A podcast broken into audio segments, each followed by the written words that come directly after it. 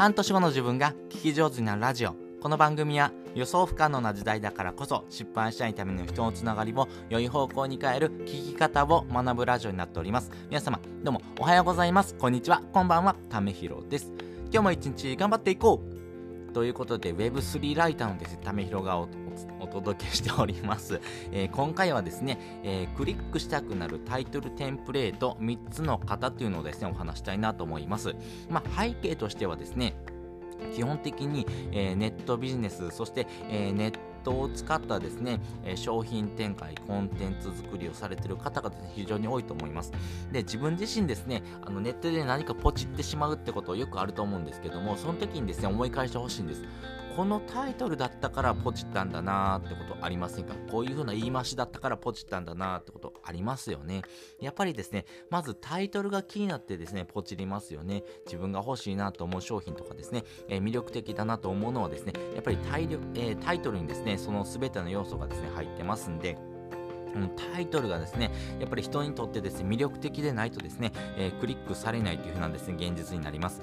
要はですね、商品を作ってもですね、タイトルがですね、いまいちだったらですね、えー、この商品なかったことにされるんです。ゴミ箱行きです。これ悲しいですよね。なので、それを避けるためにですね、この3つの型っていうのがあるかなと思いますんで、先にですね、この3つの型お話ししておきます。1つ目、売りを見せる。2つ目、相手が欲しいものを入れる。そして3つ目、数字を使うということです。それぞれ解説をしていきます。まず1つ目、売りを見せるなんですけども、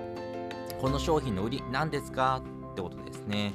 例えば Amazon Audible だったらですね、えー、これ読書っていう体験をですね、耳でできますよ。要はですね、ながら聞きで耳で聞くだけで読書体験ができる、えー、朗読タイプのですね、新しい読書体験ですよってことをですね、売りにしてますよね。今までですね、本っていうのをですね、えー、紙の本をですね、買って、またはですね、えー、Kindle とかでですね、えー、電子書籍っていうのをですね、買ってですね、えー、目で見て、えそして手で動かしてってことをですね、しながらですね、本を読むってことをやってたんですけども、Amazon Audible はですね、耳で聞くだけでいいっていう読書体験ですね。これめちゃめちゃ新しいですよね。まず耳で、え聞くだけでいいってことなので、え両手、そして、え目をですね、使わないってことなので、あの、ながら聞きができる。何かと併用してですね、対応することができますよね。そういうふうにですね、え何かをしながらっていうのはですね、忙しい人にもですね、読書体験ができますよってことがですね、この商品の売りですよってことをですね、しっかりとですね、お伝えすることができるということですね。こういうふうにですね、えー、既存商品のですね、ラインナップの中で、ここがですね、違うんですよ、ここが売りですよってことをですね、ちゃんと見せてあげるってことが大事かなと思います。そして2つ目、相手が欲しいものを入れるということですね。相手がですね、欲しいもの、例えばですけども、何か商品をですね、販売されてる方がですね、この商品のですね、えー、購買をですね、促進させる、要はですね、コンバージョンをですね、気にしてるんであればですけども、コンバージョンがですね、丸々パーセント上がりますよ、そういうふうな3つの政策がありますよってことをですね、お伝えするんですね。要はですね、リスナーさんとかですね、読者さんがですね、何で困ってるんかなってことをですね、想像するというふうなことですね。要はですね、日頃からですね、アウトプットをしてるとですね、あ、こういう風なアウトプットの仕方だったらですね、リアクションがあるんだなってことが分かりますんで、そういったことをですね、えー、ちゃんと商品ですね、盛り込んであげるということが大事かなと思います。そして3つ目、数字を使うということです。えー、数字、〇〇の秘密とかですね、えっ、ー、と、3つの基本とかですね、3つのですね、え、ポイントとかですね、3つのですね、え、内容とかですね、まあ私だったらですね、よく数字ですね、3つっていうのはですね、数字をですね、よく使うんですけども、え、ながら聞きであればですけども、一度にですね、聞き取れる数字ってですね、えー、1からですね、7つぐらいっていうふうに言われてるんですけども、やっぱりですね、